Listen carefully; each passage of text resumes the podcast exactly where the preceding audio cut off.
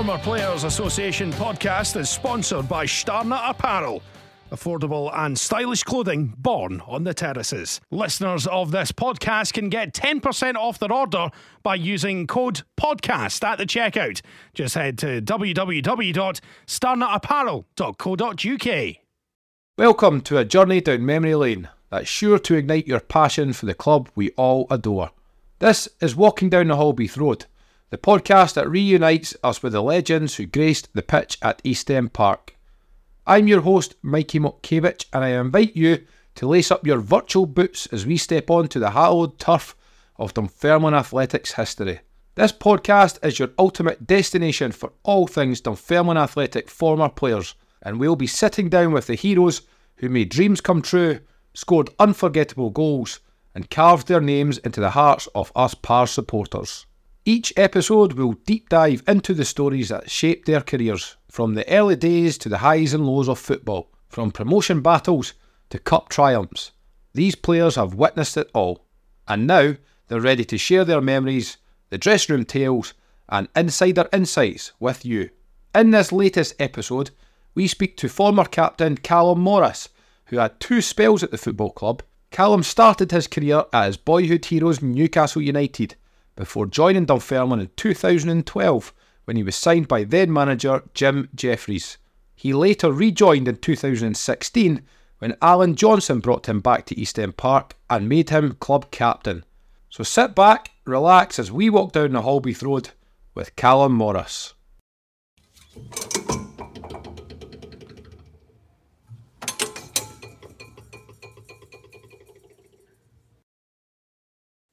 Right, Callum, great to catch up with you, mate. How how's life treating you?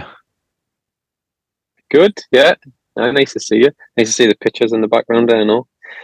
Showing your support. Very nice. Um, no, good. A lot of change recently, so um, not playing anymore. Just a uh, bit of a change of track, but um, no, things have been good. Been able to mm. had a chance to go to a couple of Dunfermline games this season. Brilliant, mate. And I'm right in saying you're you're back staying in Scotland now, aren't you? You're up in Dundee. Yeah, back. Yeah. So my wife's from Dundee. So um, when my daughter was born earlier this year, we decided that um, we'd move back up, and then she's got more support. All her family and friends are up here and stuff, so it was easier for her to um, with the baby and all that kind of thing, and having people close by and everything. So we've we've moved back up. But to be fair, it's it's not a big deal to me. I quite like it up here. I've got plenty of friends and a little bits of family myself up here. Yeah, it's been good. It's been nice being back. Perfect. Right, we'll start at the very beginning, mate. So you were born in February 1990. So what was uh, early life like for, for a young Callum Morris growing up in Newcastle? It was yeah, it was brilliant. Um, I, I, suppose my mum and dad aren't from Newcastle, so it's not like I was um, born into like a massive Geordie stronghold of a house watching Newcastle every week. So I remember going my first game when I was five six, um, and I think it was Rude Rude Hull's first game, Kenyon James's that was my first taste. What my dad took us, and I don't think I went back for years and years after that, and probably uh, until I was I was in, in high school. But we're quite a nice suburb of Newcastle where we were, so it was quite. Um, I had all my friends and mates around me, um, all went to the same school, that kind of thing. But then, when I was seven, we moved, uh, um, which is where my dad's from, but all my mother's family are from as well one of my other brothers was born there, so like there was a there was a lot of change then as well. So it's probably still been good stead for my football career because I've been here, there, and everywhere, and every couple of years moving and different club, a different city, different people. But I think that's part of life. Actually, I think all those experiences are what you need to go and do. But and then after that, back back to Newcastle, and then I was there until um, probably I was about 20, 21 was when I kind of mm-hmm. the person moved away from Newcastle. So no, it's amazing. I mean, it's amazing now looking at the city and what's happened just with a bit of um, investment and um, in the football club. The city's got a new levels of anticipation, excitement. Um, Champions League football's back, all that kind of thing. So it's, it's buzzing to be fair, and you can you can kind of it's palpable to see. You can feel it when you're just walking about, and the buzz just it's crazy how much it means to people. Um, which is a lot similar to Dunfermline actually. After Yeah. what the club went through when I was there the first time and stuff. So um, the similarities.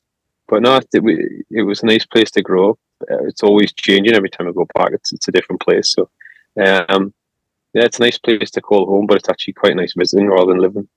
It's nice Yeah. everyone makes an effort when you visit. So it's uh, yeah, it's a nice place to to have grown up.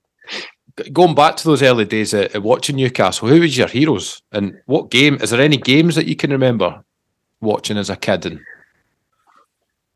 Well, when the first kind of then under Sir Bobby Robson, me and one of my, of my best mate, we we ended up we used to go all the the Champions League games. He went all the away games, but we went to all the, the home games. So there was um there was some big games. I always remember that would be Juventus one 0 and uh, Andy Griffin scored.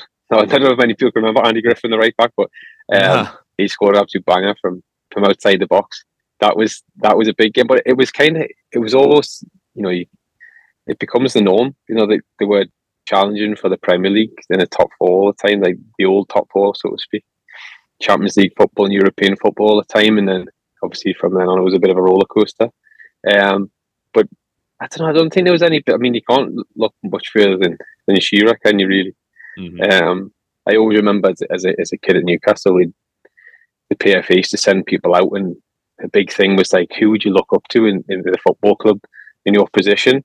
And I always remember the PFA rep being like, hey, you don't really have anyone at centre back to look up to, so you should, you're better off looking at a different club.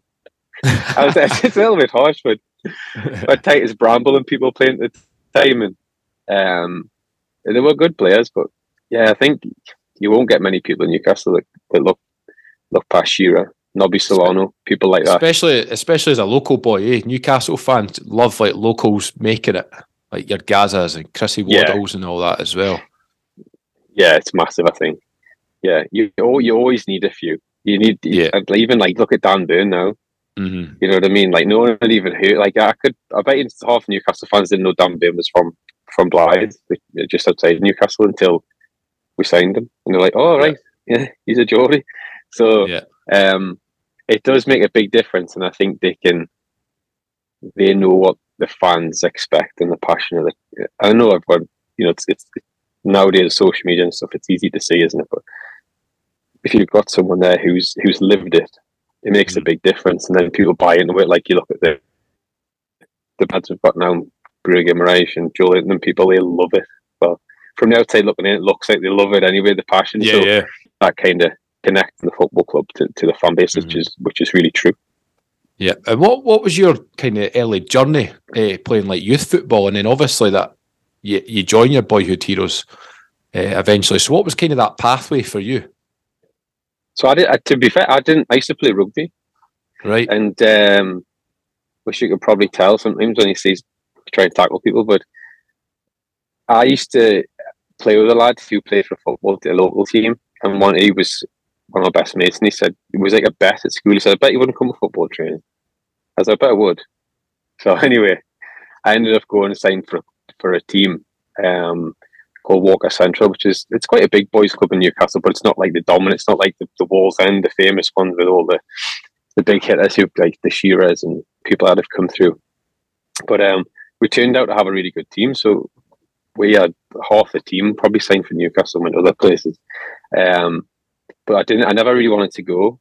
I used to love. I love playing boys club football, so I kind of put it off and put it off, and then there was other clubs interested, and then Newcastle like, well, we're kind of we can't really hold on because this is like two years. You kind of said, you know, you want to keep playing and whatever, and um, so I think I was like 14, made the decision, right, well, we'll go and, and sign. So there was me and a few others who I'd play with the boys club all signed at the same time. And at first I hated it because even at that age, it's not, it's not exactly pressures, but there's the expectations more they expect you to be able to do more technically and tactically.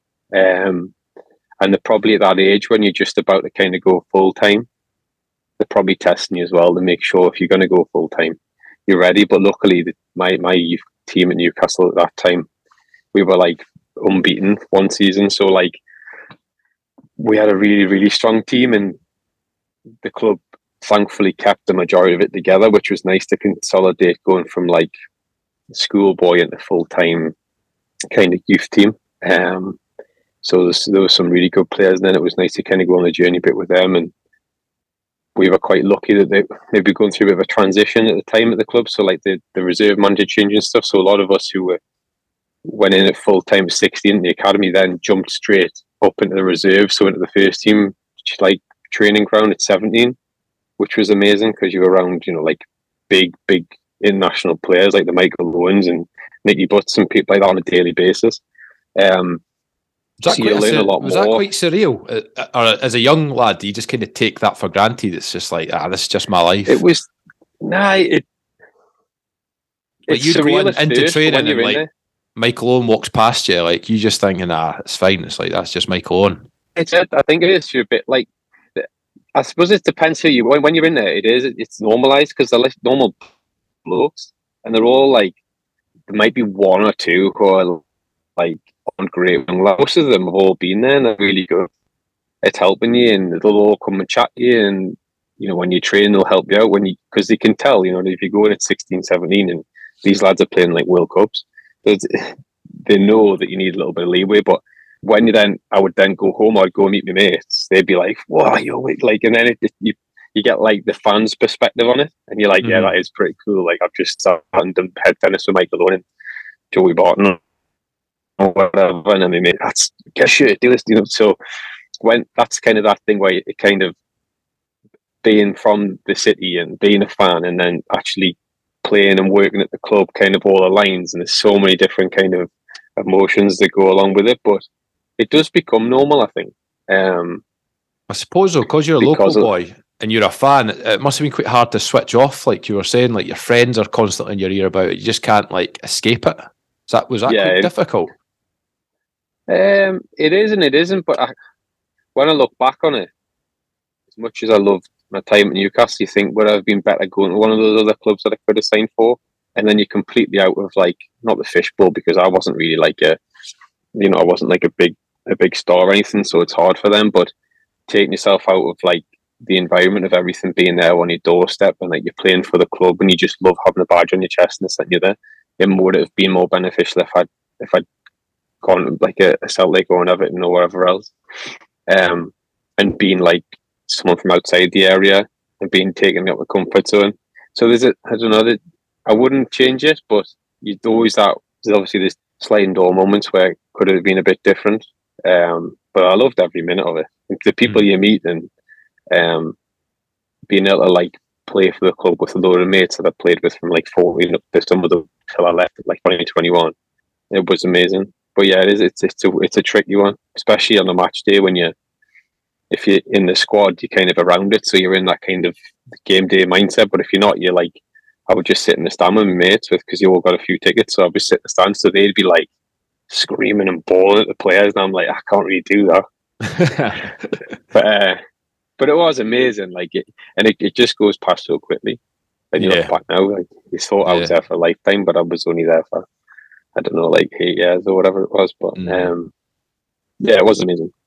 See, see, in 2008, I was reading a, a press article, and your coach, Adam Sadler, had touted you and a couple of other boys as like the next big thing to, to break through. Did that that add a bit of pressure on you as a, as a young lad? You didn't, like, I didn't see any of this. Social media and stuff wasn't big then, and like, for when the paper, I didn't bother with it. So a lot of that stuff I've only seen when people have brought it up or like maybe like family members, you'd be like, "Oh, look, what's in the paper?" or this, and you this. So, um, I never, I, I don't know, I, I, you know, it's weird. Like it's kind of that kind of uh, imposter syndrome thing. Like I never thought, I never really thought I was part of the first team or anything like that. Or I was more of like a, I enjoyed my time and playing the reserves and that. But you kind of knew, you kind of, I kind of knew that I wouldn't play in that first team. Um, and I suppose what teams do now is that they, they, they do well to get players into different clubs when they're going to leave. Like you looked at some of the lads who maybe my age there wasn't that many, but there's a couple of foreign lads that brought in, and in my position, one of them especially was really good, great lad. He was a really good player, and you'd be like, well, I mean, I'm just being knocked back down the pecking order again, and then I had a couple of injury things when I was meant to make my debut, and that kind of knocked me back and stuff as well. So, yeah, I don't think any of that kind of stuff. As much as today, I mean, it can, it's like it blows up, doesn't it? So these players yeah. are like, this, as soon as you open a phone, you'll see it everywhere. The next big thing. You've seen so many of them say probably because of that. So, in a way, you are quite um, sheltered from it, which is probably beneficial. You could just go in and train and get on with your work, and you'd only hear it if the coach said to you, and they'd say it in a, in a manner which probably wouldn't be misleading or to your career, I suppose. Yeah, and during your, your time there, Kevin Keegan returned to the club. What what was Kevin Keegan like? Did you have much dealings with him? My only friendly appearance to the club was under Kevin Keegan, so that was amazing. Um, so we were. I remember the, when he came in, him and Terry McDermott, the, the first pre-season. Anyone who was under the age, it wasn't like if you weren't in the first team proper, but you were up with the first team. We were allowed to go in a week before the rest of the first team for pre-season to make sure we were all up to like fit enough to compete with the first team. But little things like that, like other coaches maybe at the time probably wouldn't have thought that. So we came in and we hit the ground running when the first team came in and stuff. So he gave us all a right chance to um to progress. But I mean, we had some big, big hitters at that point, and then there was a lot of turmoil. That was when they had the boycott when we win the championship. We played against Coventry, I think, it's St James's, and there was like twenty seven thousand there. There's like mm. twenty five thousand people boycotted the game and stuff. So it was crazy that time. But even still, um, I think us in the reserve team at the time, although we are in the same training ground, like even then you were sheltered from. You know, I can't remember ever hearing like whispers of you know when you change room now you're a bit older, like people talk and you hear whispers of what's going on. I, I can't, unless I just switched off from it, I can't remember any of like getting, hearing things. I just remember going in and going, brilliant. I mean, again, today, go and train, go to the gym, do all my stuff and just loving it. Um, which maybe was a bit naive as well at the same time. Maybe, you know, you look at some players now who, who go and captain clubs at 18, 19 or whatever.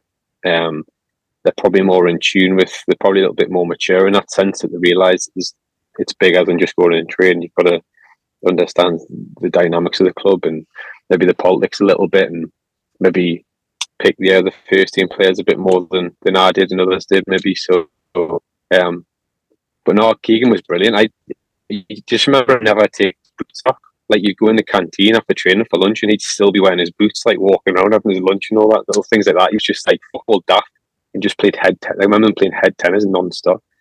Um, but they were from that era. They were from like the the uh, the boot room kind of thing at Anfield and stuff with him and, and Terry Mac and stuff. Um, but they were great blokes. They were tough at the same time.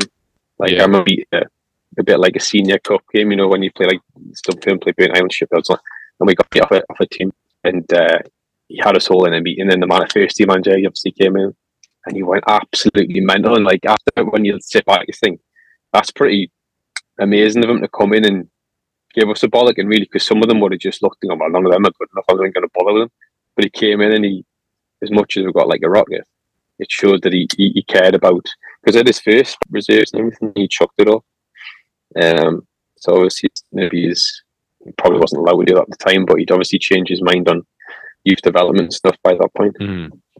Brilliant. And during that time, you you um, were picked to play for Republic of Ireland. So I think it was under twenty one level you, you played. So how did all that come about? Like, who, where was the Irish connection for you? So when I first went full time, like you all filled out like a form thing of um, what in that teams you could potentially play for, and the club would then go out and contact them and say. So I could have played for like England, Northern Ireland, Republic of Ireland. So I ended up picking the Republic of Ireland. Um, my dad's from West Belfast, and then my mum's whole family's from Waterford. So it was a natural, natural kind of path to take. So um, nothing really happened with the time, and I remember getting, I think it was under 17s, but I had all sorts of injuries. Probably it's probably been a story of my career, but when I was that age, grown and all that kind of thing, so I had like stress fractures in the back, and so I missed out on a full campaign. But and at the time, you think, "Oh no, I'm never going to get back in." But then I got called up to the to the 19s, which was um, which was amazing. It's like another It's opens your eyes to another world. I remember being, it's the same thing I was saying about being sheltered. Like in Newcastle, I was probably getting like 90 quid a week or whatever. And to be fair, you don't even, not about the money in the slightest. And then I went away with Ireland. We had these lads who get like Chelsea, not getting like five, eight, nine, 10 grand a week, get like 18. I was like, this is like, this is crazy. Um, they were really good players, but I suppose that's the thing when you when you're signing players, when you're trying to lure a player from, you know, who's got options, we're just throwing money at them, and a lot of them, to be fair, some did all right, and a lot of them you probably never heard of again, which was which was quite sad. But it was an amazing experience going away and traveling around Europe to different places and different, you know, different cities you'd never would have gone to, you know, like Georgia and Armenia and parts of Turkey and Russia and all these places that you'd never would have seen otherwise. Um, and it was a whole new level of football as well, especially not as much, you know, the, the, the team I was playing in, but the teams you play against. It was like something you weren't really exposed to playing in youth football in, in England, especially. Um, everyone was quite similar at the time. It wasn't like it is now, where like Guardiola's and people have come in and it's the way you play football. It would that probably helped me a lot actually when I came back, and it gives you a big confidence boost when you come back to the club when you've been away. Um, especially when at the time you could probably just be lost in like the mire of all the youth team. It kind of gives you a little bit of a a medal on your chest that you've kind of gone and done something different. You've you played in national mm-hmm. football, so that was great. And then getting up getting called up the twenty ones then when I was like nineteen or something. Probably the same thing when you, you you kind of plateauing a bit in the youth team and you're not really getting time. We didn't really loan players out, so you didn't you couldn't quite out really friendlies and um, reserve games, youth games, and so that was that was amazing as well. And played with some some really good like like like Seamus Coleman and people like that were in my team. So there were some players who've gone on and hit like the the real heights. Um, but again, everyone's so down to earth. I don't know if it was part of the thing culturally with everyone being so friendly and like, the nature of the, the, Irish players and um, but it was amazing. It was used to love you train, play, and you'd look forward to an international window, and you'd be away again, try and playing, and it yeah, it was a nice it was a nice thing to do actually because at that point you have you don't have any other worries like no mortgages and didn't drive at the time. There was no none of that stuff. It was just all total football. It was amazing. Brilliant. And then by 2010, you, you get released by Newcastle. So what what was that experience like? Was that really tough? Obviously, being a local boy and a supporter. Um, not no, it was weird. Not not really.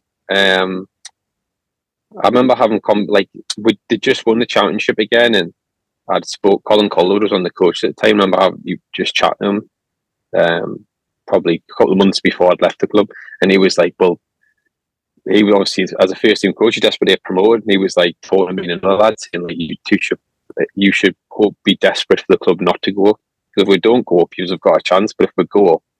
you know, we had like Coloccini and people out who were playing for Argentina, playing centre back. Um, you know, you know, it was quite refreshing to have someone who was quite honest, because a lot of coaches wouldn't say that. So I kind of, you know, you, ha- you have an idea in your mind, and I remember having everyone got released, and I would they left me literally the last week of the season, so nothing had been said to me. So um, everyone was like, "Oh yeah, you're getting you'll be getting a new deal. I've left it so long. And even the first team players, like the younger ones, Stevie Taylors and people like that, were like, oh, yeah, if you need any help, we negotiate the contract, this, that, the So I had a meeting with Chris Hughton, was the manager at the time. And um, it was like probably one of the most positive meetings you'll ever have. Yet the outcome was I got released. So I came out of it like full of confidence mm-hmm. because. Mm-hmm. You know the club. We're going to get something sorted, and it's just you need to go and play games, and attitude was brilliant and wish like it was and it was all stuff I probably already knew, but it was nice to have it reaffirmed by someone who was like he just won the championship with Newcastle United. So um so th- that day in itself was yeah, it wasn't like a it wasn't a shock because I kind of I hadn't understand the situation and it was really positive, but that very quickly kind of went not south, but a lot of the things that were lined up that were going to happen, I had a couple of clubs I was interested in this, that, and the other. They'd all just kind of disappeared so quickly, and that's when like you see like the, the not the dark side of football, but you see the other side of football. Like it's not it's not straightforward. It's not like the bubble of playing in a Premier League like football club. So it changed really quickly. But that day itself, I of because it's one of the best conversations I've had in football, to be honest. Mm. Did you then? Obviously, you just mentioned it there. You struggled to to get something else, so you end up going to Blyth Spartans very briefly, and then you had the opportunity to join Glenn Yeah. Hoddle's academy. So, how did all that come about? And tell us a little bit about the the academy, the kind of structure of that. Newcastle, I got a phone call to go to Leeds, um, and they were just winning League One, so back in the Championship. So I went down, trained with them, played, did really well, like, and it was like, right, gonna get a contract and stuff, want to get you in. Um, and then like a couple of days went by, a couple of weeks went by, quiet, and then other things that were happening because I'd turned down a few different things because this lead thing was going to be like solid, and um, nothing happened, nothing happened. And I had an agent who at the time was in like one of those big agencies that went quiet, kind of pied us off a bit. So I was kind of I was lost a bit then, and um, I went to Gateshead, who at the time were in the National League, and I was like, crap, terrible. Like didn't get a contract, like I was rubbish. I don't think it would have suited me anyway, and I was just didn't have anything on. So Blyth rang. I kind of knew a few lads who were there, like just come and play, come enjoy your football, see what happens. But they were part time, and I'd never done that before. Like the previous season, I was playing like international football, and I'd gone into like the National League North, which was like it's a tough league, um, really competitive league. But and so I went in there, had two like really experienced centre backs in there. Um, so I played right back, and I was like, I'm not doing right back. Um, and then this opportunity came up for this guy. My dad had seen it. I think he'd seen it somewhere that the, you know just you can kind of apply for it and had open trials and whatever. So he it was more my dad than me, and so we sent it off and stuff. Got a phone call, come down to um, Bisham Abbey and uh, have like a few trial games. So I went down there and it was just like lads everywhere. I don't know how many people I had down there. It was crazy. Um, but I went and did really well. So like I was getting the train back up from London. I got a phone call saying, oh, I want you to come out to, to Spain. So that's where the academy was in, in Jerez, which is like um, just kind of south of Seville. And I was like, it's a no brainer, isn't it? Like, so flew out. Um, and it's this amazing, like, it's not that I don't, I don't think it's going anymore, but this amazing resort called Montecastillo. Uh, we used to have like the Volvo Masters golf there, and it's like attached to like the F, there's like Formula One and MotoGP track there, like so the F1 do all the testing there. So it was like this amazing place. We all had like it was like three, four lads in a villa, and it was like swimming pools, like training pitches on site, food and everything. So it was like it was like going away like on international camp, but like that was like your full time gig. It was it was really good. And you played in Segunda B, I think it was. So it's like the third or fourth tier of Spanish football. Yeah. Um, so that itself was amazing because everyone was like all the Spanish clubs like just hated it. Was like a load of British lads playing for this team. Glenn Hoddle what like just strutting about the place, hated us. So it was like you know, like dark that's a proper dark football and play lower league Spanish stuff. They're just so clever, like did all that kind of thing. Um, what was what was the quality it- like at that level? they were like they were all like I- I mean I don't know how you compare it, but it's one of those things. Like technically, they were all just brilliant, regardless of the level. They might not be, you know, the passes probably wasn't as great, but like there were some good players because we were playing like against B teams and C teams, like uh, Sevilla C and Cordoba B, like some big Spanish clubs would play the B teams, so you could, you know, they could drop injured first team players into it and stuff like that. Um, so yeah, it was it was again like I think I don't know if you re- really because you know as a career like was to get like professional football basically in the UK, so you don't you're always looking ahead. So you don't, I don't know if you take time to really process what you you know living in the here and now. Um, I probably you probably don't do that for a lot of your career because you're always aspiring to do more, do better. So you probably don't live in the moment enough as you probably should, like in hindsight. Um, because when you look back, like I said, you know, you talk through it, where we were, who we're playing against, the facilities, all that stuff, it's like it's unreal. Not many people get that opportunity. Um, so yeah, it was really good. Played with some like trying to think here. So like people like Sam Clucas. I think Clucas just signed for Rotherham, but he went on to play in the Premier League for Hull and for Swansea. John Hugill, he I think he's at Rotherham as well now. He went to West Ham for like twenty million quid. So there was like some of the lads when it did like really really well off the back of it, like some real big success stories. But like most things in football, I think there was financial issues more on the football club side than the academy side. And we just one day went for like we'll have dinner together in the restaurant bit at the hotel, and we're told like pack your bags going home tomorrow, and we were like, what? Wow. So we all flew back to UK. Um, so then it was a bit messy from then. So the Spanish club had all the registration, so they had to send like half the lads back to Spain to finish the season. Half of us stayed in the UK and kind of trained in London and played friendly. So it all got a bit messy from then. I think a few lads got a bit kind of put off by it. It was a bit of a mess. Um, and he got the end of that season. I was like, I'm not like coming back. Like it wasn't really working. Um, we're playing all these games and doing well and stuff. And then there was rumors that they were like demanding like stupid figures from clubs because I spoke a few mates in different places and they were those clubs who were keen on a couple of lads and were like, well, we're not paying like, like 40 grand for, from some academy out and like just like mad things. Um, I decided I was going to just, you know, come back to the northeast and reset, and which I did. So I ended up coming back and just kind of tell. I've got a friend who's quite kind of involved in local football and said, "Look, if you just put my name around, I'm I'm not bothered about getting paid or anything. I just want to go and play some football." That's when I ended up at, at Morpeth Town.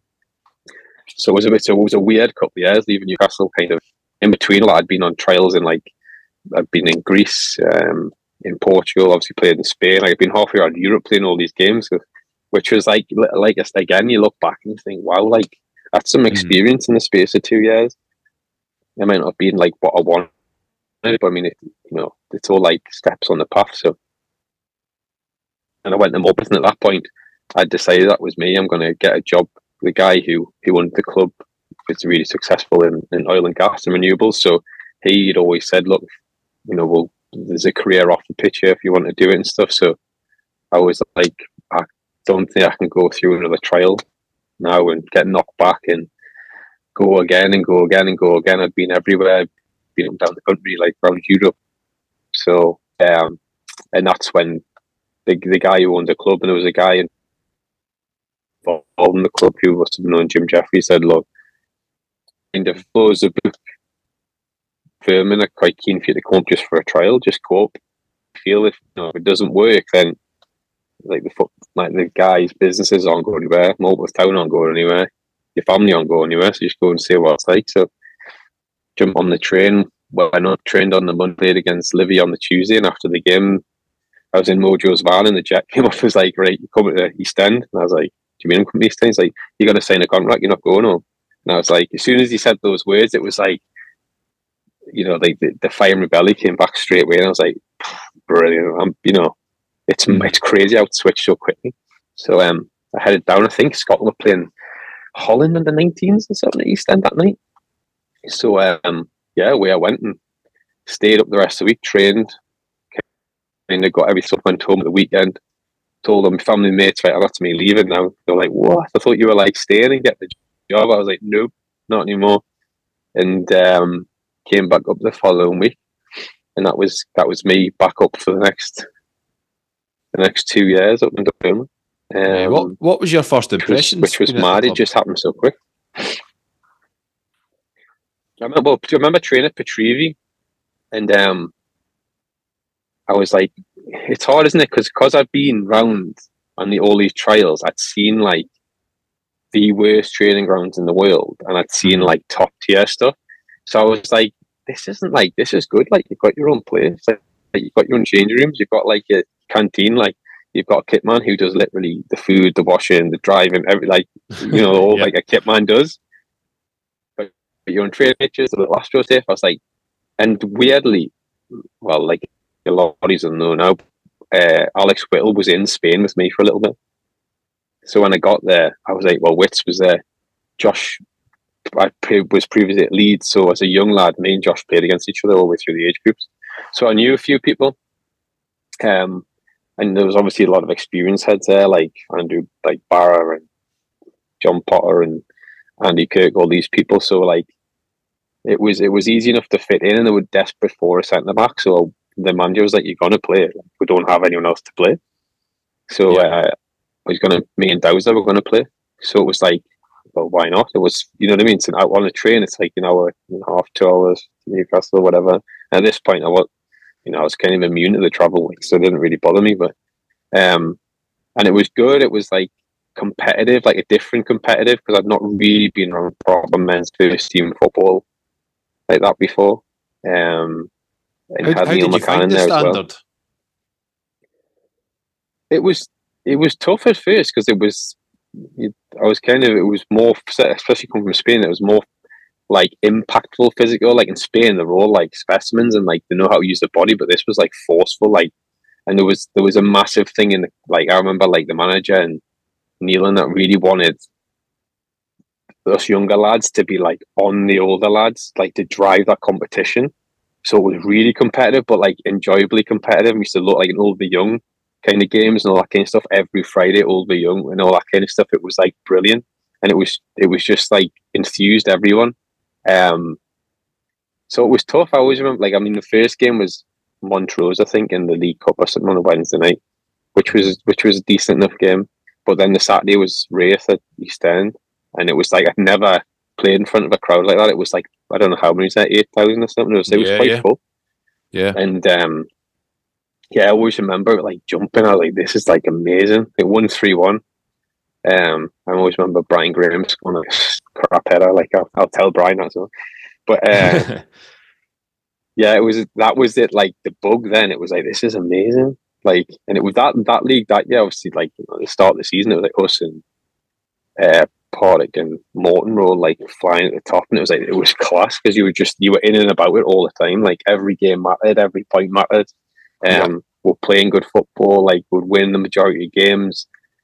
There's a good balance between like experience and youth, and obviously the manager was brilliant with with everyone. To be fair to him, like he was hard on people and he was like tough and whatever, but he backed all the lads, which was probably credit to him when you know when things kind of went downhill off the pitch. Like you probably mm-hmm. did, there wasn't another manager out there you probably wanted on on your side. To be totally honest with you, you'd, you'd seen it all. So um, that was amazing.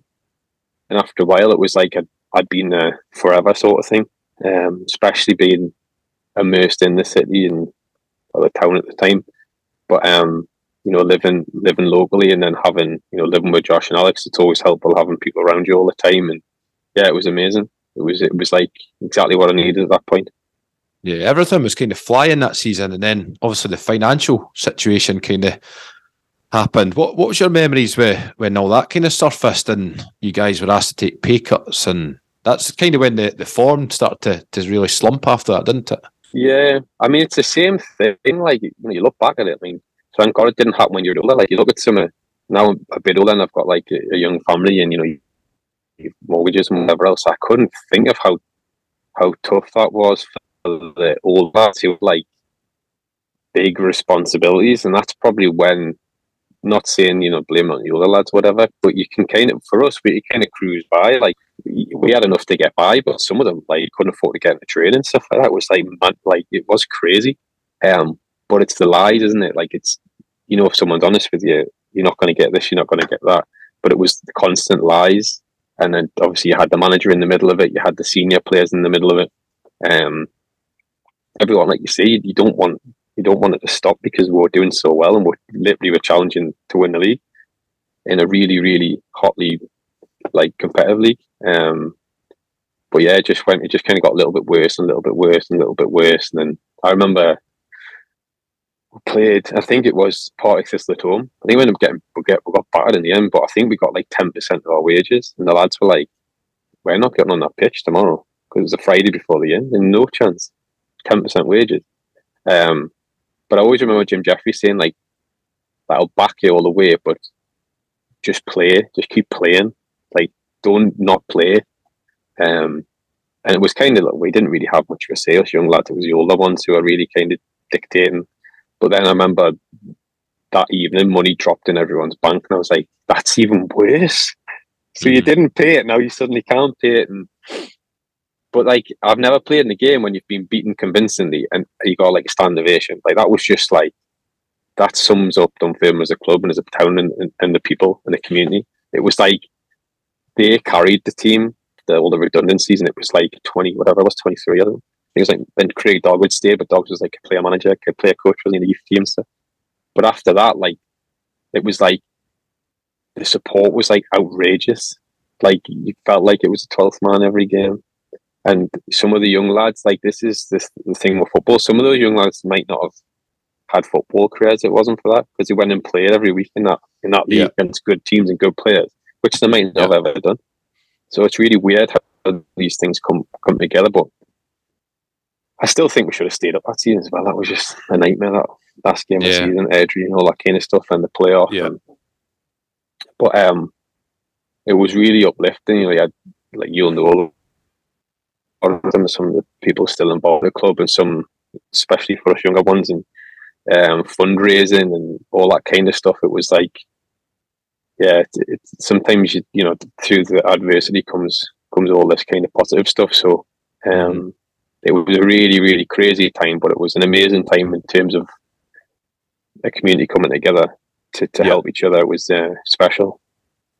Oh, and it was a good season for you. You got the player of the year at the club, and you're also in the PFA team of the season. So it was a, a, a good one for, for yourself, a full season of first team football. Yeah, no, I loved it. I loved every minute of it. Um, it's but it's like the same thing. You you just keep you're on like a bit of a roll on. You're not even thinking, but just enjoying playing every week um, with good players and a good manager and like the fans behind you, which made a big thing. We always took a big following, home and away. Um, I think I just settled in. It was like I say, it was probably one of those kind of things that just kind of clicked. It was all probably meant to be that I was there at the club at that point, and um, they hadn't signed anyone to that full window. And the opportunity came up, so yeah, it was a really, really enjoyable season for me. Apart from obviously what happened at the end of it, but it's probably the same for a lot of the younger ones. Just playing every week, like on a selfish note, was just was was amazing. Like I said, the opportunities probably wouldn't have had. Um, and it was nice, like at the end of the season, because you don't you don't think about these things. I probably didn't even know they existed. To be totally honest, they had these kind of awards and stuff. So um, yeah, it's really nice to you know to get the recognition, especially when it's voted for by um, your peers as well. It was um, yeah, that was amazing. We are Phlo Digital Pharmacy, and we are proud to sponsor the Walking Down the Halbeath Road podcast. Our easy to use app is a convenient way to access your NHS prescription medication, and our team of trained pharmacists are helping thousands of people to access the support and medication they need. If you're registered with a GP who's based in England, you can use the Phlo app to securely and conveniently send them NHS medication requests and arrange delivery to a location of your choice at a time that suits you. This means you can avoid the hassle of contacting your GP and making unnecessary round trips to eventually collect your prescription. Find out more at We Are Phlo, spelled P H L O. That's weareflow.com. Brilliant, mate. And then the following season, I, I remember uh, that kind of pre-season, there was rumours you were going to leave. There was a few clubs interested. Uh, aye, so the following season, there was rumours in the in the summer that you were looking or not looking to leave, but there was clubs interested and, and you might leave. So what was your kind of memories of that? I remember the Airdrie game last game of the season. I ruptured my hamstring quite badly, and then I just been I played on trying to be a hero. Um, we got beat one 0 and uh, so I missed. Obviously, I missed the playoffs, and then the following season I was probably just rehabbing through preseason. Like, but the, the I, it's the same thing. I didn't really hear. Like, I know there was a couple of people that inquired and stuff, but like, I didn't want to leave.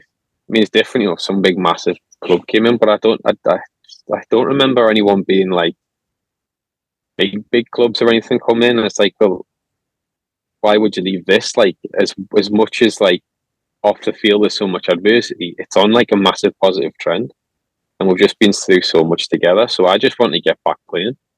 Um, and especially like everyone was like, well, we can go and win the league, and it was different with Rangers in the league at the time, but like we had a real chance again. Um, so I don't think that really crossed my mind. I think the only time it probably would have come to anything is if there was a substantial bid and the club could have, you know, for the club, the position they were in, it was probably like, well, we need the money. But I don't think any of the bids were like enough for the club to go, well, that's going to help massively. Um, mm-hmm. I think there was a lot of kind of swap stuff and Saturday.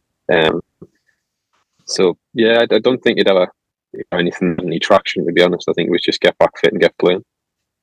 Yeah, and you mentioned it earlier. Like a lot of the guys, you were really close. It was a good dressing room around about that time, even though we're in League One and the financial issues. But there's a real feel good starting to happen again, eh? With the good players at the club and obviously the, the fundraising going on.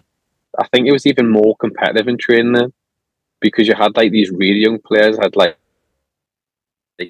um like Finn Graham. Some people like they would never be first team at that point. And they were coming in and they were competing. They were like for at the time being an older one, even though I wasn't an older one. Like it was like every day was enjoyable because it was almost like going back to youth team days because it was I was so young.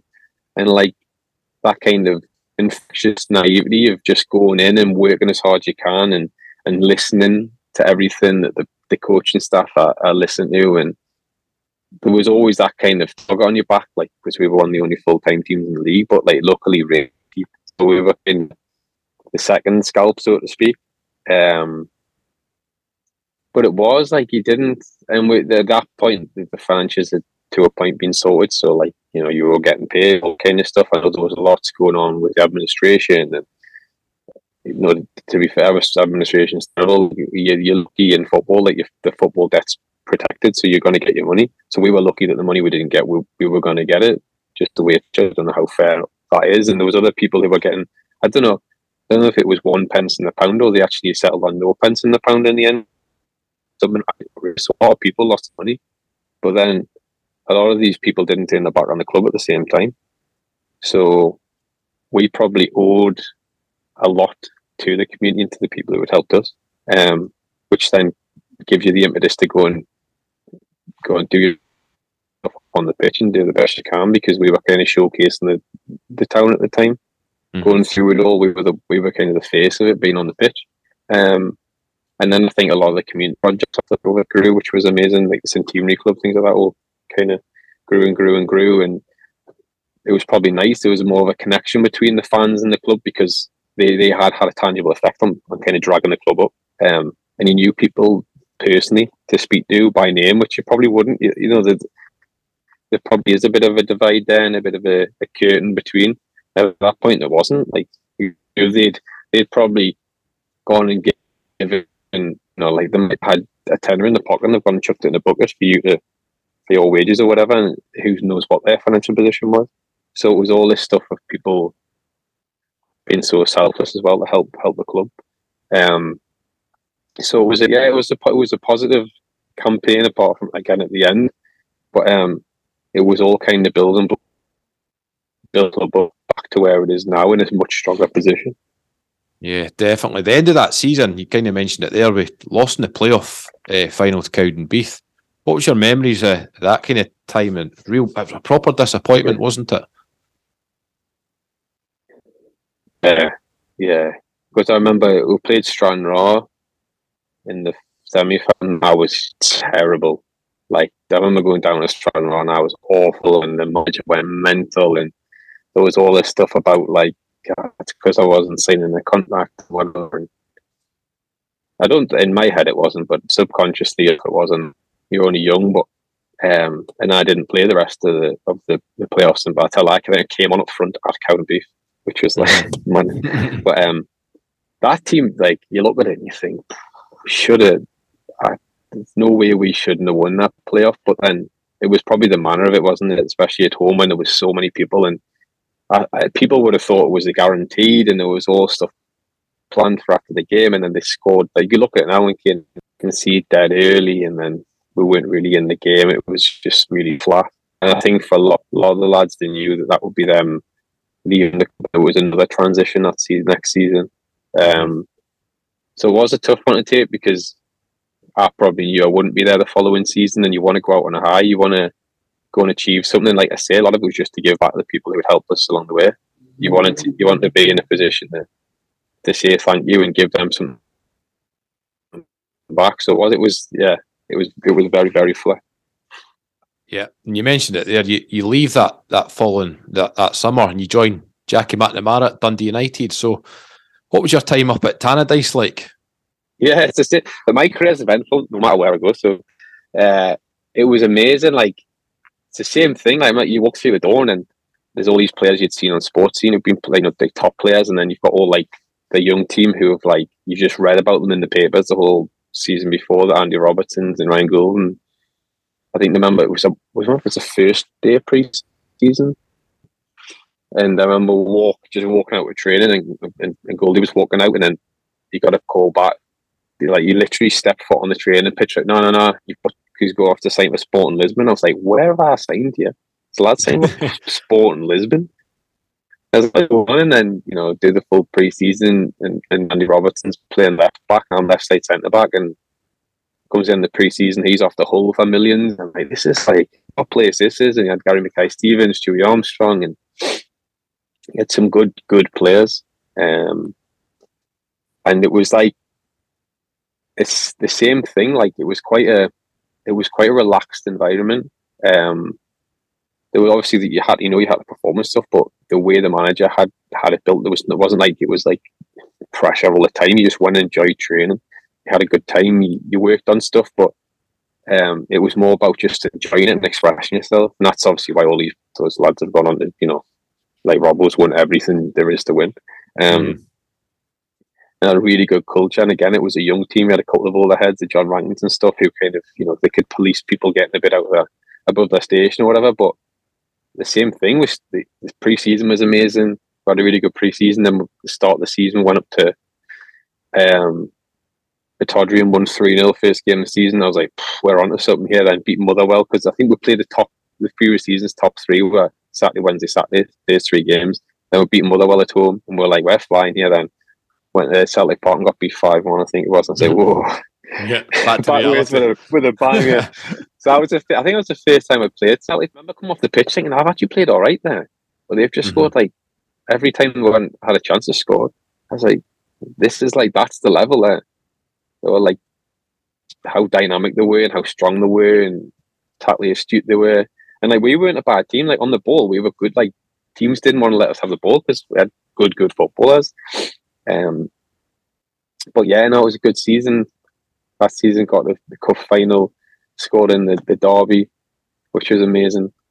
Um, scored at Hampden in the semi final against Aberdeen, all that kind of stuff. So like that season was amazing, We're on a really good trajectory, and then obviously all the stuff like signing all the players and taking all like the creativity out of the team and um, the tail end of the season wasn't great.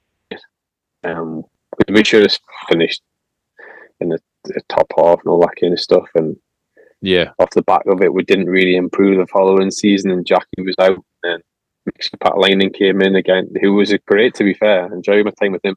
Um, but then they signed some like weird Florent Sinama Pongolle and Eiji Kawashima, like the Japanese keeper, and all these kind of Guy Demel, like big, big names. Like I don't know probably what you need in a relegation battle, but um, so like there was so many highs, and then it just kind of at the end it just kind of pitted out, and yeah. um, again it was probably one of those things where you just at the club, at, you know, if you'd been at the club this, if I'd been there a year earlier, you would have had that amazing season where they got the Scottish Cup final, and then you had another season, we got another final, but then the season after that, it was like a big transition with so many people all the heads all leaving, a lot of the younger, all the younger, any value in the team was sold. Yeah. Um, and they needed to rebuild as well. So it was like a crazy, another crazy two year cycle of, of Scottish football. but I wouldn't shout like a guy, I wouldn't change it. These experiences, like I say, when you look back at them, they're priceless because some people just cruise through their career and it's like, you know, either like mediocrity and just kind of stay in middle of the road or everything's positive, but I've seen like the high, you know, playing national stadium and being relegated twice, whatever it is. So it's like, yeah, it's, it, you, you do see it all. But it was it was a great place to play football, like a, another big club with you know big fan base and full houses all the time and great facilities and some great people at the club. Some of them who are still there now. Um, so it was it was a crazy two years, but um, again, I wouldn't I wouldn't change it. Yeah. What was Jackie McNamara like as a manager? I really liked Jackie. To be fair, he had like he was quite astute with. He wasn't like a screamer and shouter, and you know, going to come in and like rip wallpaper off the walls and stuff. He was just quite um quiet, but he would go and I remember before every game he would go and take people in like that the positions. So like mainly the centre back, he would just come on the change room and like bring you over. I go to the flipboard and give you the information on the players you're playing, blah, blah, blah, and it'd be like right back, right wing, and whatever. And So I he got all the information, but it was a nice way to deliver it, and I think that's probably why he cultivated such a good young team when he was there, because he, he gave them enough information, but he didn't shackle them enough. They, they let them express themselves, and that's probably why a lot of them flourished. And he wasn't scared to chuck players in. Because even when I signed like him, it's that's a gamble taking lads from League One into the SPL, and then he, he signed like Blair Spittal from Queens Park out of nowhere, and a couple of other ones. So I know his, his mandate was to bring these players through, but I think he did it really well. And then, you know, it was never that it's sustainable that level of success. Is it? You know, I mean, you can't constantly have players move into the Premier League and move into like Portugal yeah. and move away. That, that that's not going to happen. So, um, and then you know, football's cut through. You demand success. So if you're struggling, people are going to get rid of you. So, um, yeah. but I really, really enjoy it. Like still, still speaking now. Um, so he, he, he was great to be fair. I mean, probably again, probably what I needed that little kind of go and just do what you want to do, kind of go and express yourself, go and play. Just and it was another step to develop. Probably developed on the ball more than off the ball, which was which was probably what I needed at that time as well. And um, so yeah, it was great. It was good just to go and again with someone who had total confidence in you. Was just going to support you regardless of you know if you had a bad game, you had a bad game. Just go and learn from it. If you don't learn from it, obviously it's an issue. But if you just go and learn for it and keep playing, developing, and uh, happy days. So uh, I had a really good time with them. Brilliant, mate. So you made 45 appearances for Dundee United, and then you get the chance to go to Aberdeen. So how did all that come about? And Derek McInnes as well was the man who signed yeah. you. What was he like?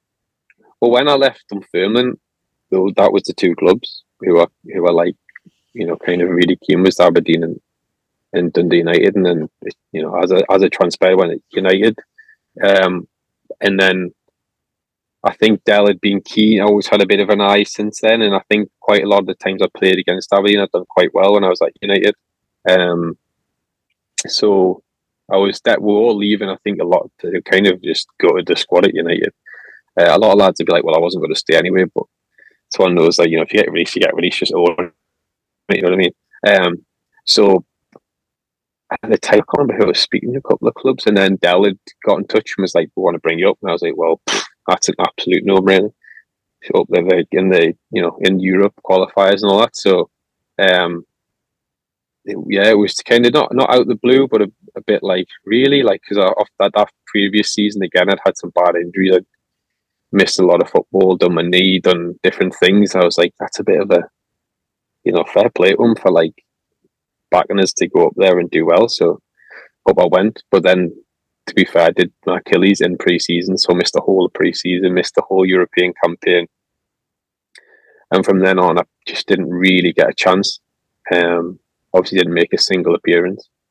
I think I only made the bench away from home. I think I, I was in the stand every game at Pittodrie when I was there. But it's weird though because I loved it. Because like it wasn't frustrating some, for you. It was frustrating, but I, I kind of once you get, I think once, I mean, everyone's different, but once I got to train, I just parked that and just enjoyed training.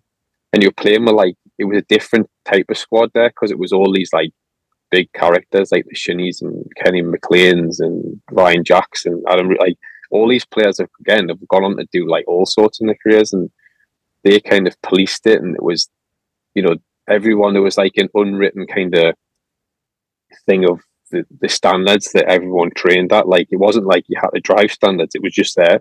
Like you had, if you weren't at it, then well, you you're not meant to be there. So I, I loved all that. I loved training.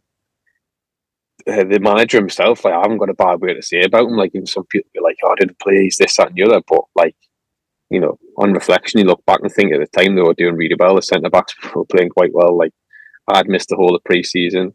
Probably it was probably like the right place, wrong time sort of thing as well. Off the back of like getting relegated, missing loads of football, I probably you know, if I'd gone somewhere else and played even for six months a year and then gone up there, I think I mm. would have had a right go at it.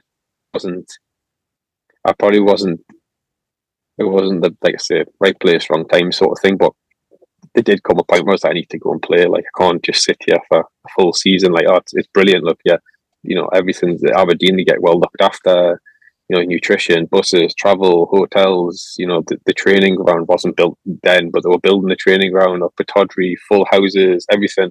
But like that all means nothing if you're not playing. So you mm-hmm. could I could have sat there and just like sucked it up for a year or two, and then. But I couldn't. You had to go and play. Like it does get to a point where like I can't keep doing this. Like as much as I'm desperate just to get an opportunity and take it, I just couldn't it coming. And then so again, it was um, I told him a few people, and then um, Potty rang us. He was like, "You coming mm. back?" And I was like, as soon as it, it was weird, as soon as it was like done filming, I was like, "Yeah, let's get it done. This will be, you know." I didn't. I don't think I even spoke to the manager at the point, so I was already like, "Yep, yeah, we'll go." Um, go back somewhere I know well, like got a good rapport with like not just people at the club, the fans, the community, everything, and go back and just enjoy it because it's like you know when you like I say, you step away, it would be in quite a like a turbulent year or so with different injuries, and then going to Aberdeen and not really panning out, moving again and traveling up from Dundee, Aberdeen, and this and that and everything. And so um, it seemed like out of all the other options, it was like the, the kind of the perfect, the perfect one for me. So um, must have been in the January we got it all sorted, and I think it was December uh, 2016, mate. Yeah, well, Aye, it was just before Christmas. Yeah, because I went. Yeah, because I think we agreed it, but I had. And it's stupid, but I had. So basically, I was be- going to be best man at my mate's wedding, mm-hmm. but when I signed for Aberdeen because of Europe, I missed his wedding. And I said, oh, I'll, I'll, never miss anything again for football because obviously what transpires, I didn't play anyway and whatever. So in the international break, I booked because he lives in New York. I booked to go and see him. So then the manager was like, "Well, you obviously got to cancel that." And I was like, "No, I've, I've, I've given him a word now. I can't cancel on his wedding and cancel again for this, so I'm not going to have to go." And Potty was like, "Nah, like you know, you know what the decision is to be made here." And I was like, "I can't. Like, I've given him a word." So I remember I went off to New York for six days, and I can't remember who they played. They'd won. I think the thing was Raith or something, maybe. Yeah, I think Year's it was Raith Rovers. It was, yeah. Yeah. So I think we played well in the game, and then I came back and I was on the bench against I can't remember who that was. In the bench against I went with someone. Was it Livingston? Against, might yeah, it might have been. And then I remember I played against Alloa away. That was the first game. And just getting the boots on and going and playing, I was like, yeah, like there's this big like release, like all this weight off my shoulders, like back playing, and um, it was like I hadn't been away, sort of thing. It was brilliant. See, see, by that time as well, the club obviously had been taken over and everything was kind of on the up. Eh? It was like a real feel good around the place again. Yeah, it was. Yeah, but it's like it's weird. It's like I say, it's like you've never been away because I'd I'd probably missed that season of like I think the previous maybe like when I'd left that next season wasn't great either. Was I think it struggled a bit in the One and stuff. So I'd yeah. missed the kind of this the second little dip before the rise again. So then I'd you know what I mean. So I'd only really seen like this quite positive bit and then I went back and it was positive again, so to speak. So I'd missed a bit of a dip, although I'd seen it from a distance. Um, so yeah, it was good to come in and like there's you know there was still some familiar faces there. Like there's always the consistent ones, but then there was some new ones. So there was there was like the Megans of quite a decent team. Um, so I don't know how many games I played that season, like at the end. Um, and we'd done well, like went to Easter Road and played well and stuff like that. And then it came to the summer and I had another decision to make. And I remember uh, the manager and, and Ross McGough ringing saying that we want to make a club captain. As soon as I said that, I wasn't bothered about the rest of the conversation. I was like, "Yep, yeah. I'm in." Um, like you know, how it comes full circle of going in there is like you know off the back of nothing and kind of building reputations on film, and coming back so many years later and being bestowed as captain was like that's yeah, that's that's kind of that's kind of stuff I, I like. I love that. I was like, yeah, sign me up. Um, and and you could see like would, would, there was enough in the squad, and then we made some good signings. Um, like Joe would come back. Well, he was a, yeah, and he was flying that season. Higgy was flying. Nicky Clark was scoring loads of goals. Deck McManus was flying. Big Nat Wedderburn was just like throwing people all over the place. like we had a good, like a good team. Like Big Ashy, like look, yeah, Murdo and goal. Like we had a really good team. Um, and that season, like you know, we we started off on fire and had a dip, and then we played Inverness at, at East End. I remember before, we did that little huddle thing before the game, and it was like, like we can only change this, like no one else can. And we're on that mad run and got the playoffs, and probably should have done a bit better in the playoffs. You know, missed a couple of chances against United and stuff, and um, so that was a really enjoyable season that one because it was like again the club was was moving in the right direction. Yeah. Do you remember as well? That was the lap of honour season. Yeah, Remembering the guys from the '68 Scottish Cup winning team. yeah, yeah, You yeah. remember uh, we done the PR launching the club beer. Do you remember that one? I, I get sent that photo of me with a pint and like and, and all this all the time. Yeah. Like it's my big hair blowing off in the in the uh, somewhere into the into the stand. Yeah, like all that kind of stuff was amazing. That's what I mean. Like there was the connection between everyone. Like like previous players being like Roy Barry and not being around all the time, all that kind of stuff. Like it was um. You, you know you could walk through the lounges and all that and speak to so many people and everyone was so accessible because you were like why wouldn't you be? What's it to be scared of? Like everyone's in it for the same reason. So, um, yeah, it was it was good. And then there was even stuff off the pitch. Remember we did the um, it was like healthy eating thing in all the schools.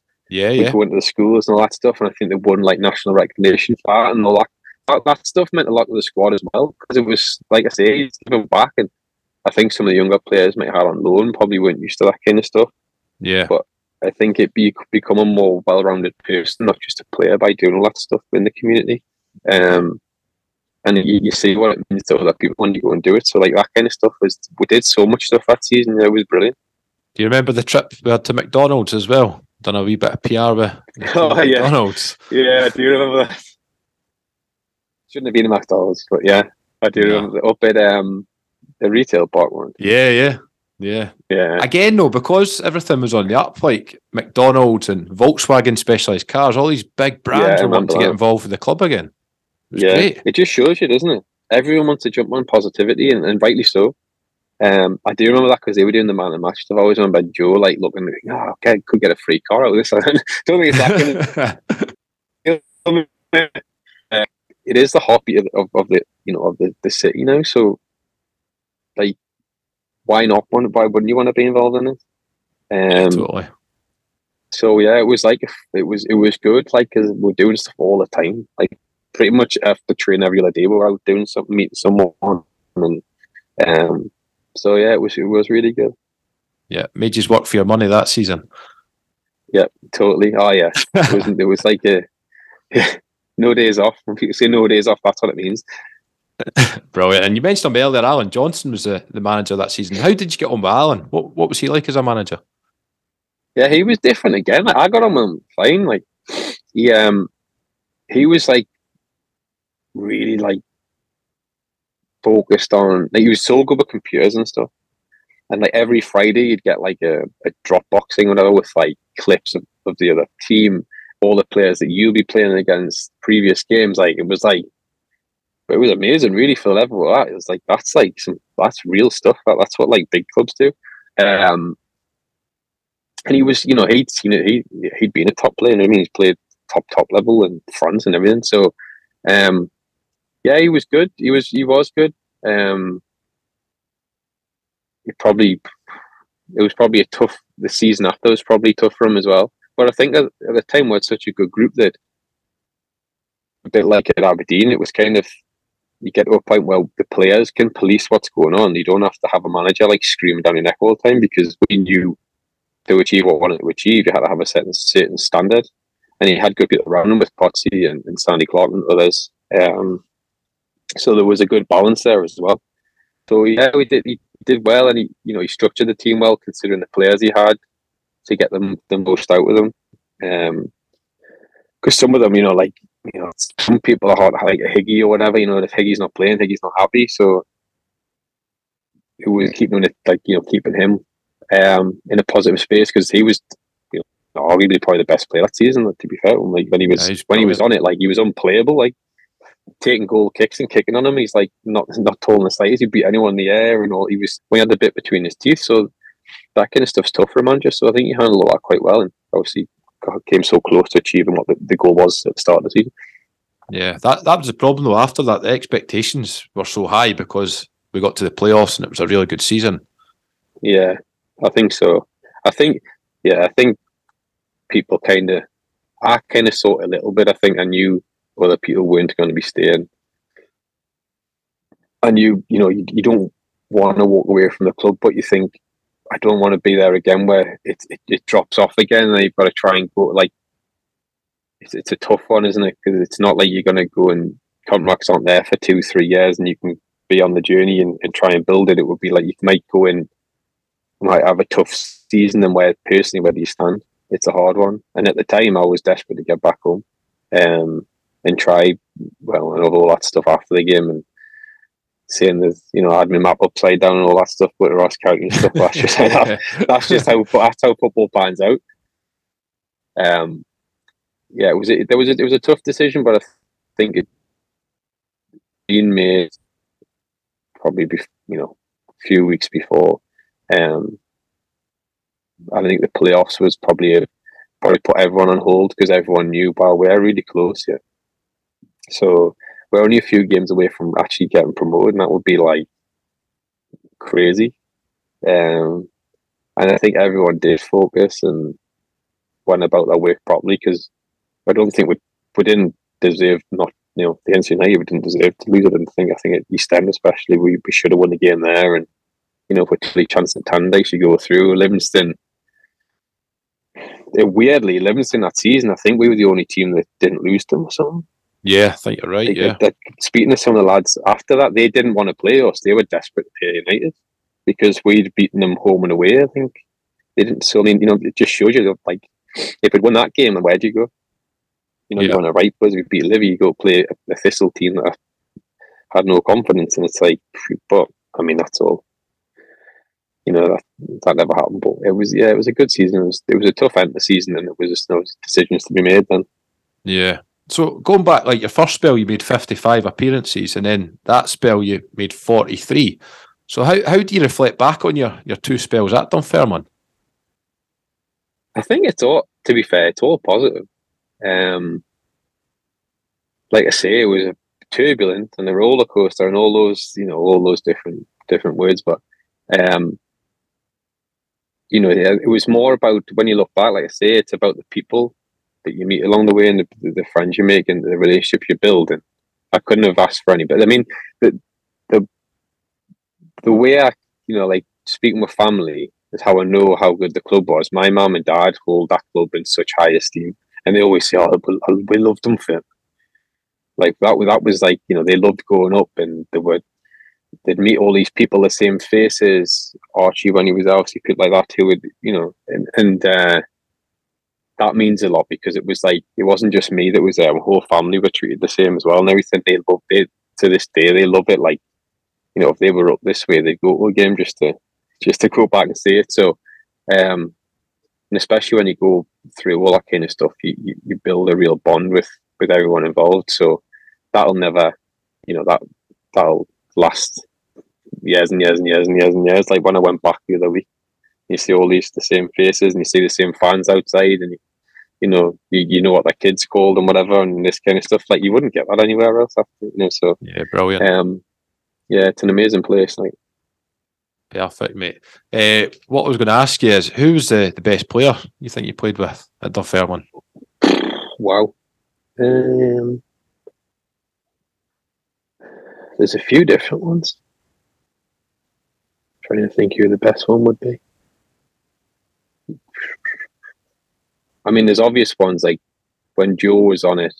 Jojo was brilliant. Higgy, um, Dean Shiels. To be fair, he wasn't there long, but what a footballer he is. To do that Yeah, with one eye as well is like I can't get my head around that how Mhm. he, he was he was incredible. Um, I don't know who was the best. Yeah. Tell you one of the ones that was unbelievable for me to play with was Gal. Paul Gallacher. Gallacher. Yeah, yeah. Like for a young centre back who hadn't really played to have Gal playing behind you, it's like easy. Like he was so he was brilliant for me. Was he constantly Um, talking to you and like telling you like do this, do Yeah, that? he, yeah, he was he was like that. To be fair, so was Dowser, Andy Dowie. He was great to play with, but Gal just had a real way about him. And thing is, with Gal, you knew, like you know, when you get all this, the keepers coming, they might come and punch you, might do whatever. Gal told you what he was doing before the game. Like he's like, I'm not going to come for stuff, or I'll come and. And you knew. So when the situation arose, you knew it was happening, so you just dealt with it. Whereas other keepers would be like coming and coming flying out, not coming and shouting and going back the line and all.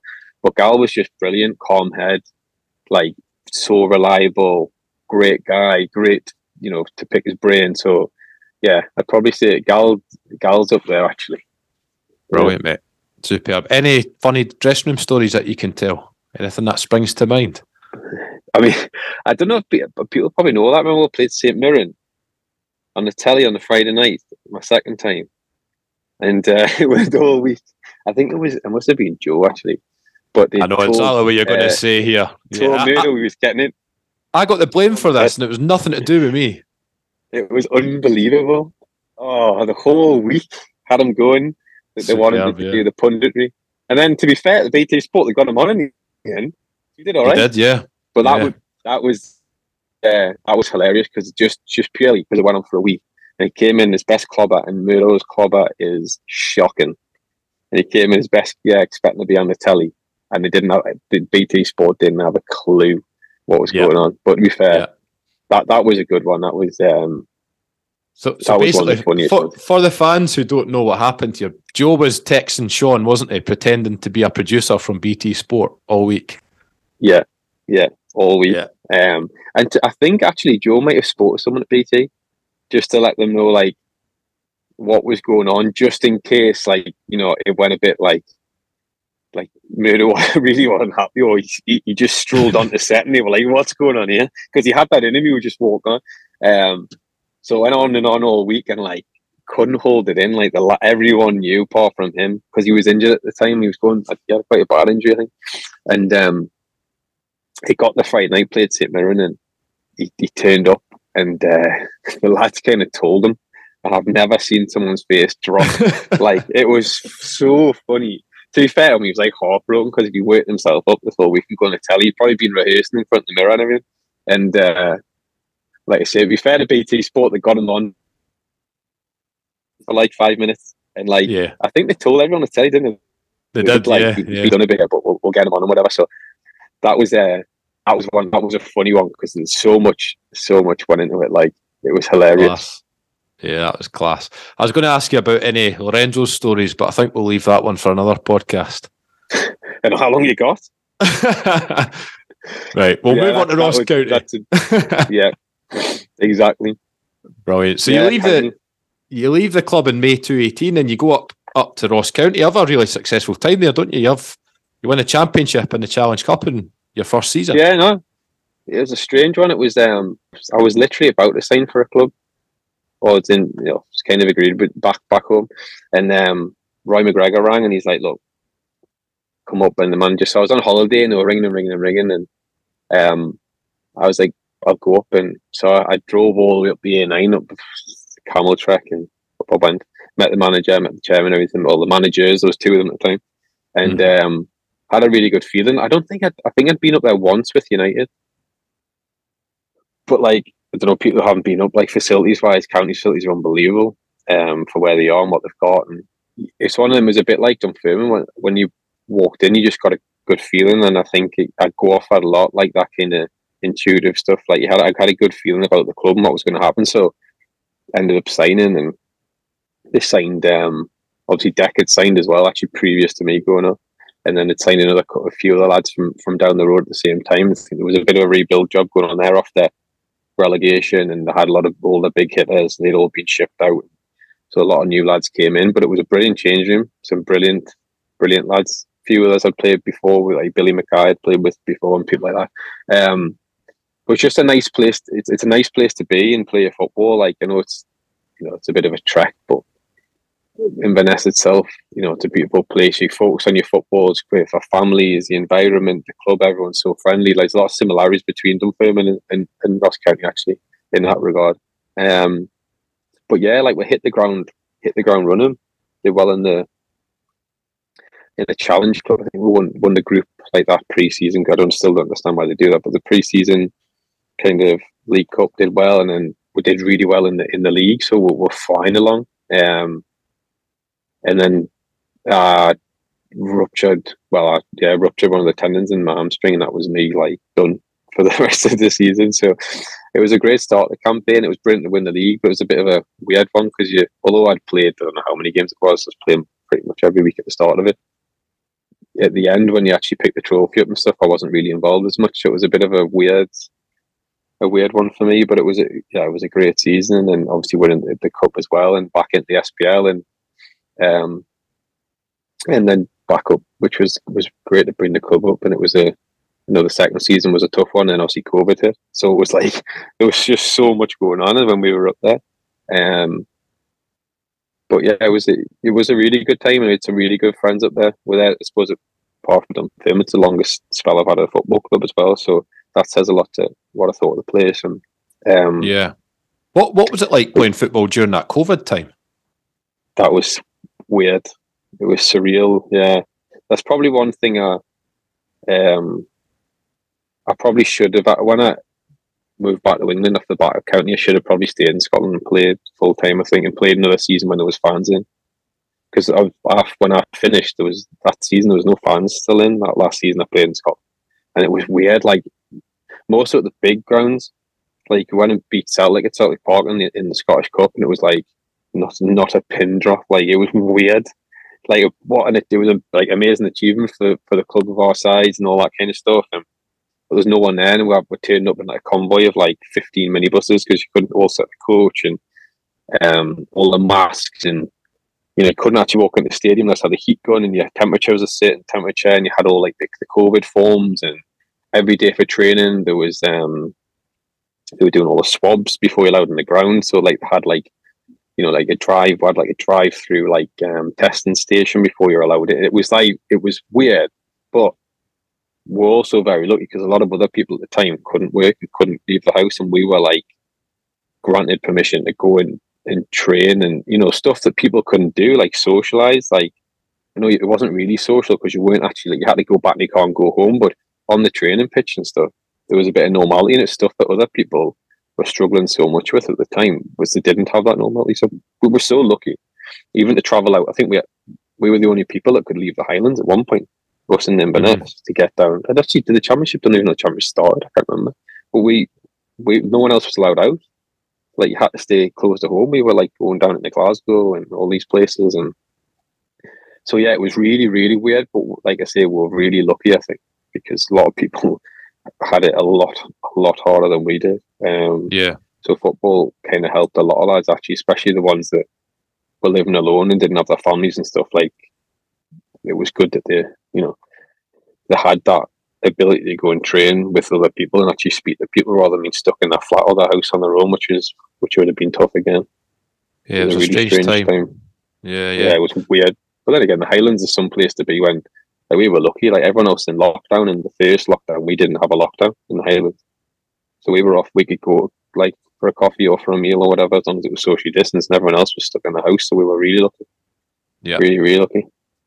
I don't I don't know if it was round about this time, but you, you leave Ross County in May 2021, and uh, yeah. Greg Shields recently. I was speaking to Greg, and he said him and Stevie Crawford were keen to take you back to Dunfermline again. Were you aware of that?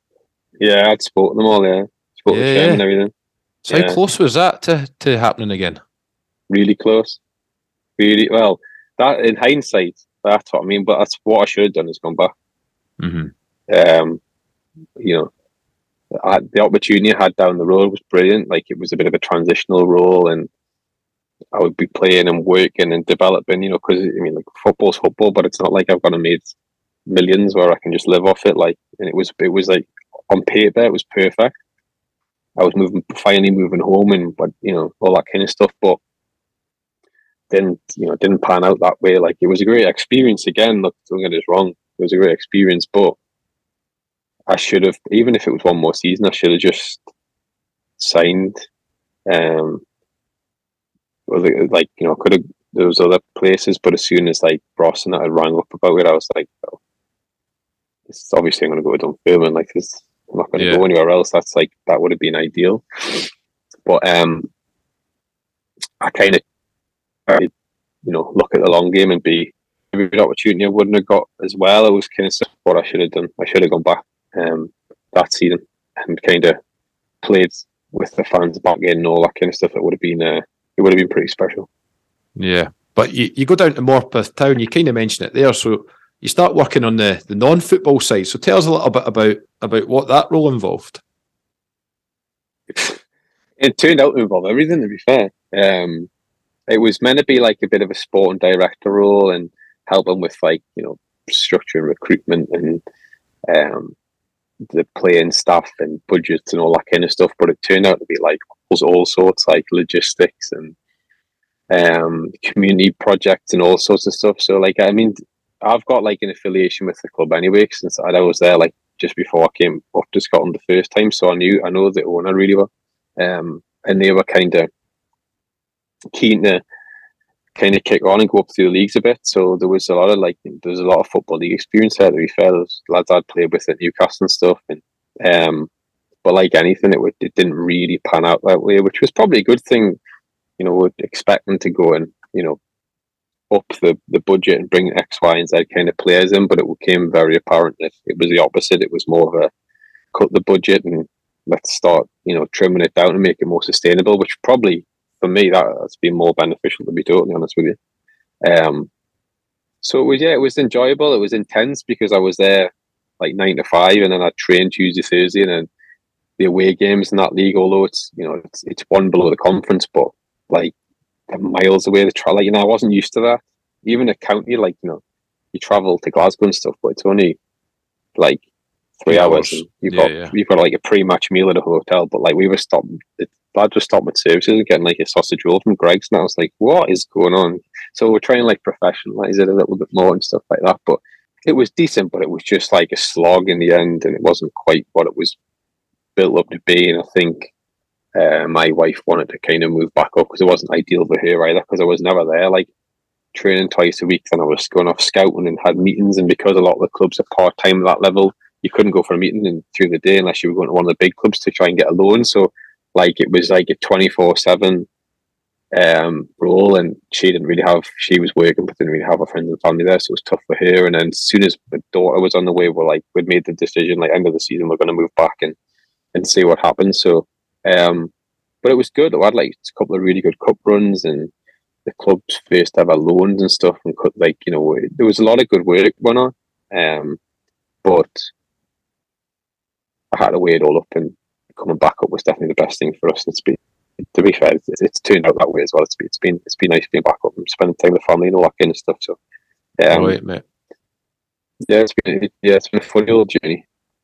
Brilliant. So, what are you up to now? Not, not, a lot. Not a lot, to be fair. I kind of, I was going to keep playing, start the season, and um,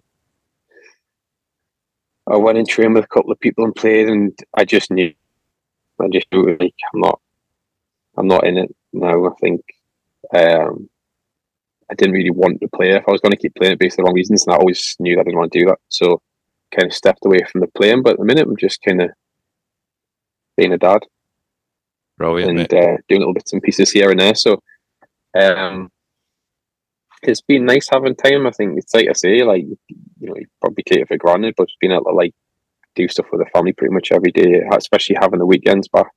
It's been um, it's been pretty special doing stuff, especially when my daughter's only like five months old, four months old.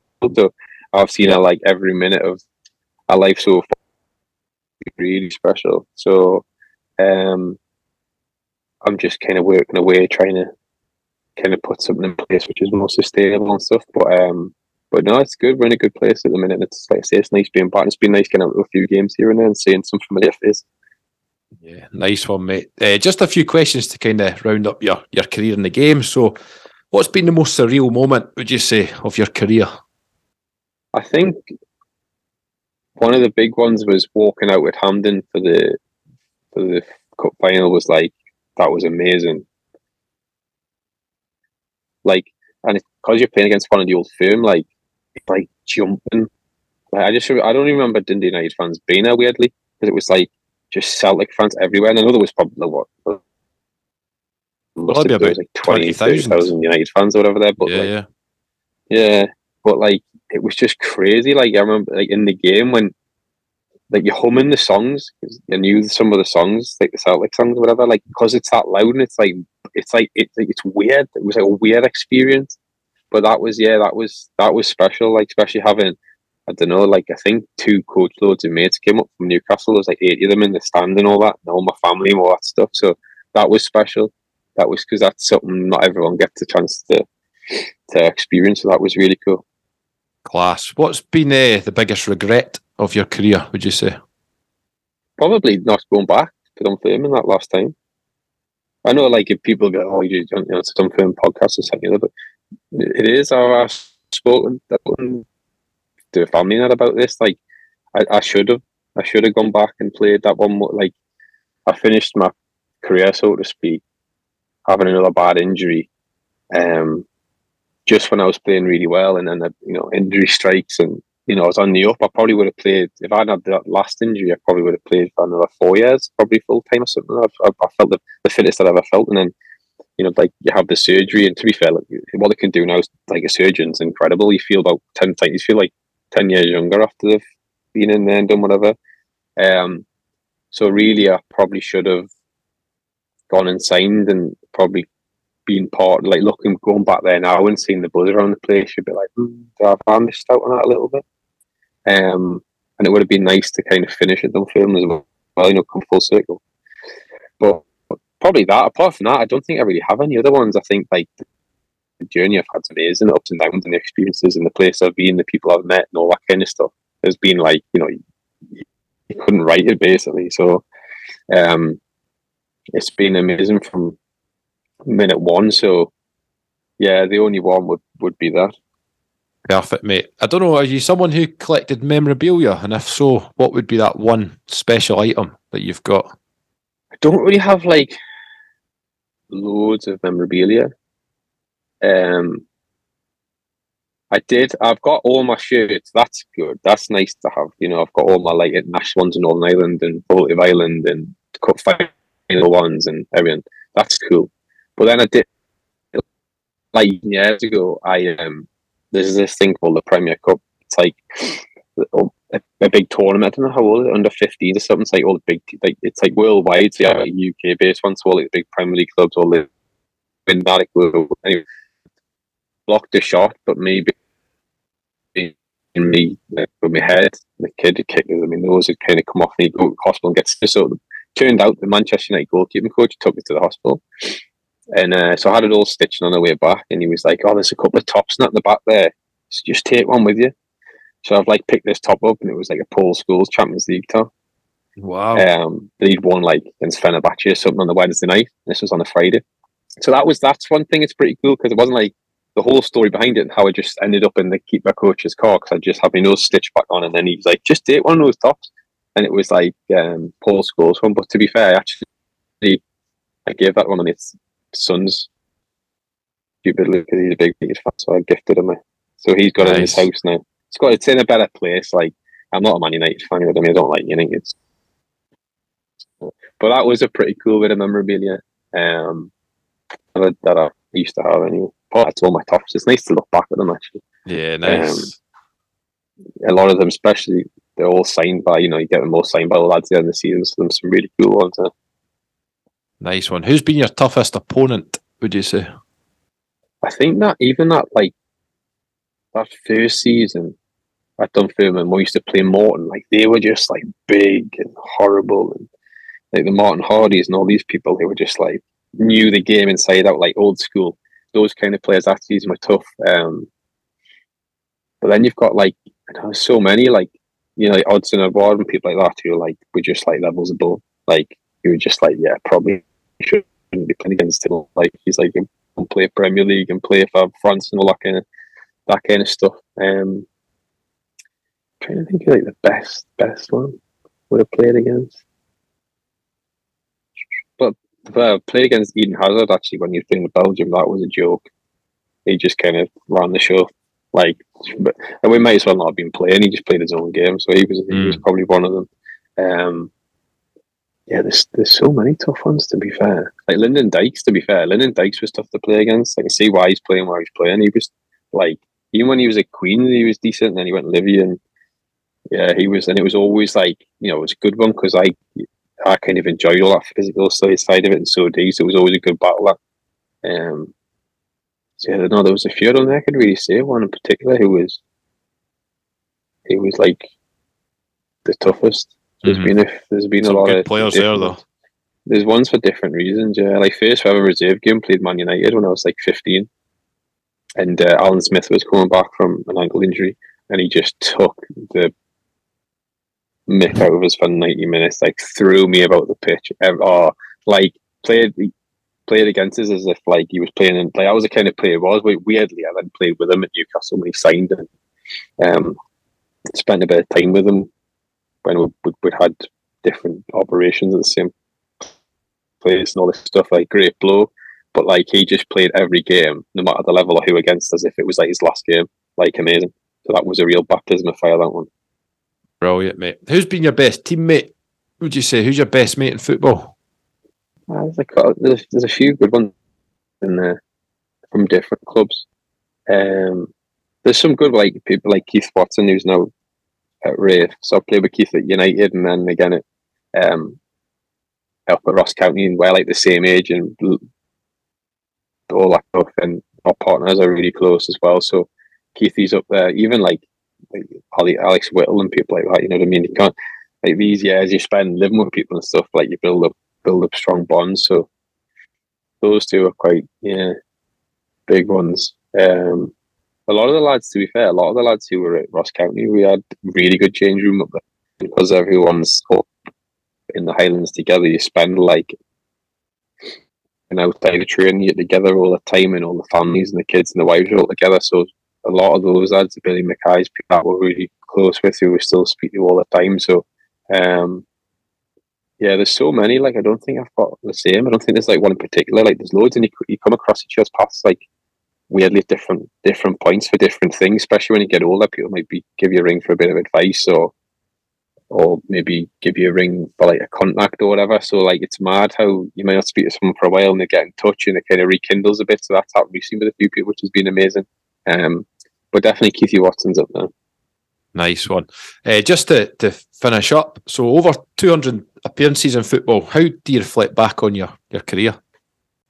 Like I say, I, I think a bit one is about like as a career just being roller coaster. I think, um, like I say, there's only the, the regret would be not probably going back to filming. And I suppose the only thing that always each is is different injuries. I think I don't think many people will have had you know of operations and injuries and stuff that that I've had, which has kind of curtailed certain things along the way have come to fruition, which isn't which is kind of annoying. But then I suppose the flip side of that is I've having all that chucked in as well, I've had I've had a good career because a lot of people might not have kind of gone on that long, having had you know hamstring constructions, ankle reconstructions, and this, that, and the other. And so I've done well to kind of stick in there and and, uh, and drag it out. But um,